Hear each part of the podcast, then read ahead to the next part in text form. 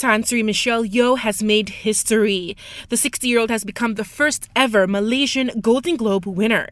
She took home the award for Best Actress in a Musical or Comedy Motion Picture for her role in Everything Everywhere All at Once, beating the likes of Margot Robbie and Emma Thompson.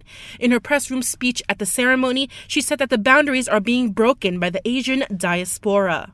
And I do believe that times are changing. There, uh, there is much more inclusivity there's more diversity, and it's not lip service anymore. Whatever that glass ceiling was, we just ninja kicked it out of it.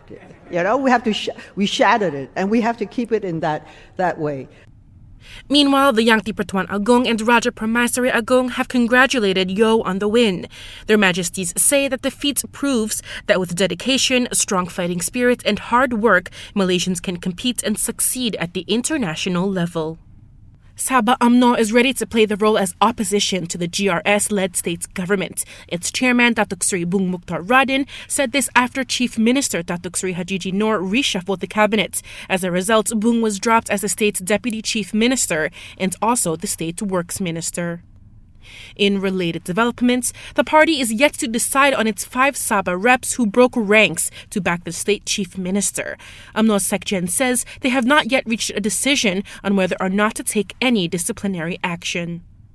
And police are investigating a claim of hidden cameras inside the changing rooms of a clothing store at a shopping mall in KL. This after a short clip of the recordings went viral on social media. The Dang Wangi police chief says they're trying to determine the date and location of the incident.